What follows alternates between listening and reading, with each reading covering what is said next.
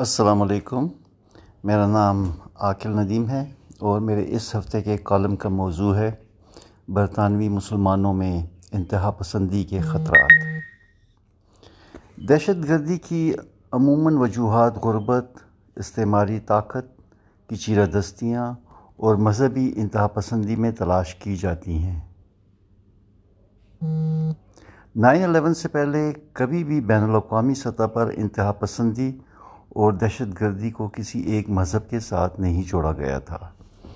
یہودی انتہا پسندوں کی وجہ سے کبھی بھی یہودیت کو انتہا پسند مذہب یا سری لنکا میں تامل خودکش حملہ آوروں کی وجہ سے ہندو مذہب کو دہشت گرد نہیں قرار دیا گیا، اور نہ ہی ہندو مذہب کو گجرات میں مسلمانوں کے قتل عام یا اندرا گاندھی کے قتل کے بعد سکھوں کے قتل عام کی وجہ سے دہشت گرد مذہب قرار دیا گیا۔ لیکن اسلام سے تعلق رکھنے والے کسی بھی فرد کی انتہا پسندی یا دہشت گردی سے اسلام کو فوراً دہشت گرد مذہب قرار دیا جاتا ہے۔ گو اس پروپیگنڈا میں اسلام دشمن قوتوں کا بہت بڑا ہاتھ ہے، لیکن اس انتہا پسندہ انتہا پسندانہ رویے میں کچھ مسلمان گروہوں نے بھی کوئی کمی نہیں چھوڑی ہے۔ ظلم کے خلاف جنگ اور استعماری قوتوں کا مقابلہ کرنا کوئی غلط بات نہیں، لیکن اس جد و جہد میں معصوم اور بے گناہ لوگوں کو نشانہ بنانا کسی طرح بھی جائز نہیں قرار دیا جا سکتا۔ امریکی فوج نے ویتنام جنگ کے دوران لاکھوں معصوم ویتنامیوں کو قتل کیا، لاکھوں مکانات تباہ کیے اور کھڑی فصلوں کو جلا دیا، لیکن ویتنامی عوام نے امریکی مظالم کا مقابلہ میدان جنگ میں ڈٹ کر کیا۔ معصوم امریکی عوام کو، جن کا جنگ سے براہ راست کوئی تعلق نہیں تھا، کسی قسم کی دہشت گردی کا نشانہ نہیں بنایا گیا۔ لندن میں حالیہ دہشت گردی کے واقعے نے، جس میں دو بے گناہ شہری برطانوی شہریوں کو خنجر کے حملے سے قتل کیا گیا، مسلمانوں اور اسلام کو دوبارہ کٹہرے میں کھڑا کر دیا ہے۔ دوبارہ یہ بحث چڑھ گئی ہے کہ کیا اسلام ایسی تربیت دیتا ہے جس کی وجہ سے اس کے ماننے والے اس نوعیت کے انتہائی اقدام اٹھا سکتے ہیں۔ اس بحث میں اس بات کو مکمل طور پر نظر انداز کر دیا گیا ہے کہ برطانیہ جیسے ترقی یافتہ معاشرے کے شہری اگر اس قسم کی انتہا پسندانہ سوچ رکھتے ہیں تو اس میں برطانوی معاشرے کا کیا کردار ہے؟ کہیں اس معاشرے نے ایسی سوچ کو پھلنے پھولنے کا موقع تو نہیں دیا؟ اس طرح کی سوچ کو آگے بڑھانے سے کیسے روکا جائے؟ مغربی ممالک میں دہشت گردی کے محرکات کا جائزہ لینے کے لیے نہ صرف گہری سوچ و بچار کی ضرورت ہے، بلکہ اس کے تدارک کے لیے تصحیحی اقدامات اٹھائے جانا بھی اشد ضروری ہے۔ برطانیہ میں عیسائیت کے بعد دوسرا بڑا مذہب اسلام ہے۔ مسلمانوں کی تعداد تقریباً ستائیس سے اٹھائیس لاکھ کے درمیان ہے، جو کہ ملک کی آبادی کا تقریباً پانچ فیصد حصہ ہے۔ ان میں بے روزگاری سب سے زیادہ ہونے کی وجہ سے مسلمان برطانیہ کی پسماندہ ترین آبادی سمجھے جاتے ہیں۔ ایک حالیہ سروے کے مطابق تقریباً تیرہ فیصد مسلمان بے روزگار ہیں۔ اس کے مقابلے میں مسیحی آبادی میں بے روزگاری کی شرح تقریباً چار فیصد ہے۔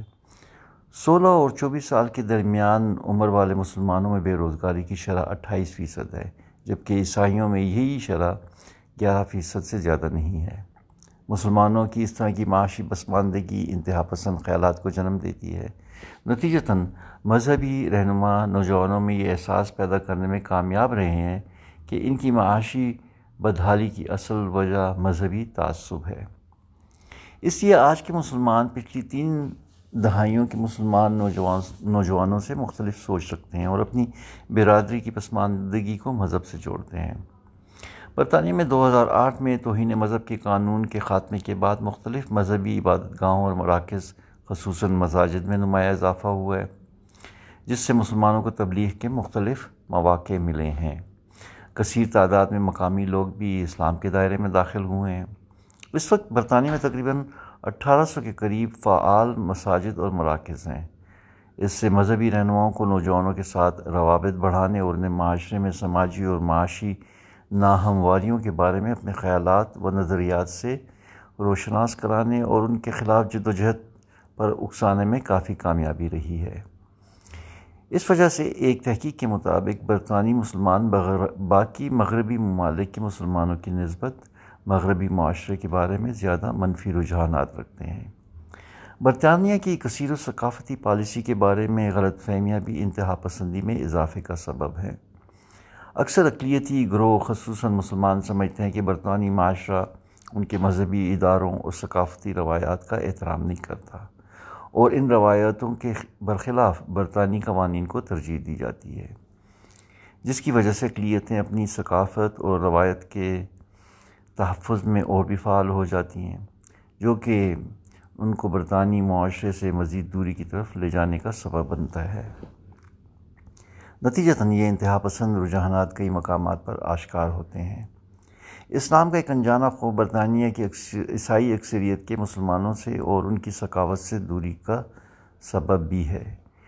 یہی فاصلے مخالفانہ اور جارحانہ رویوں کو جنم دیتے ہیں اور مسلمانوں کے دلوں میں برطانوی اکثریتی معاشرے کے خلاف نفرت کا سبب بنتے ہیں۔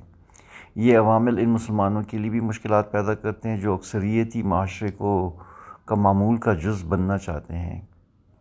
تحقیق اس امر کی طرف اشارہ کرتی ہے کہ اکثر دہشت گردی کے واقعات کے بعد مسلمان طلباء کو تعلیمی اداروں میں معاشرتی بائیکاٹ اور مجرمانہ حملوں کا نشانہ بنایا گیا ہے۔ تقریباً سینتالیس فیصد مسلمان طالب علم اس قسم کے حملوں اور رویوں کا شکار رہے ہیں۔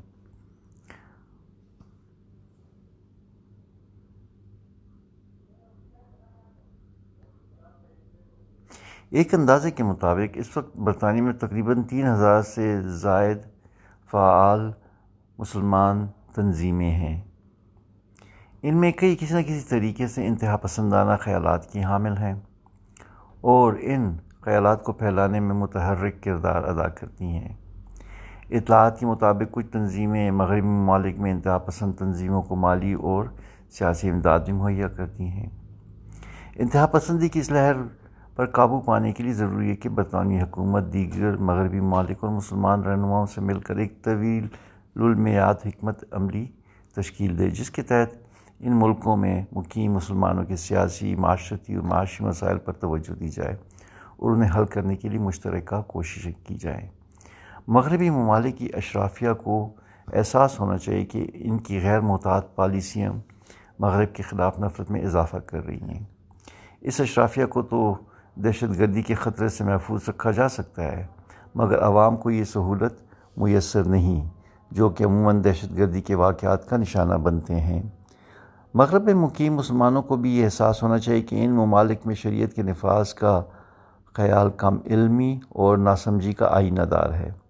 جس طرح کہ مسلمان ملکوں میں اس طرح کی کوئی کوشش پسند نہیں کی جائے گی، اسی طرح مغربی ممالک میں بھی اس قسم کی کوشش یا مطالبہ کرنا کسی طرح مناسب نہیں۔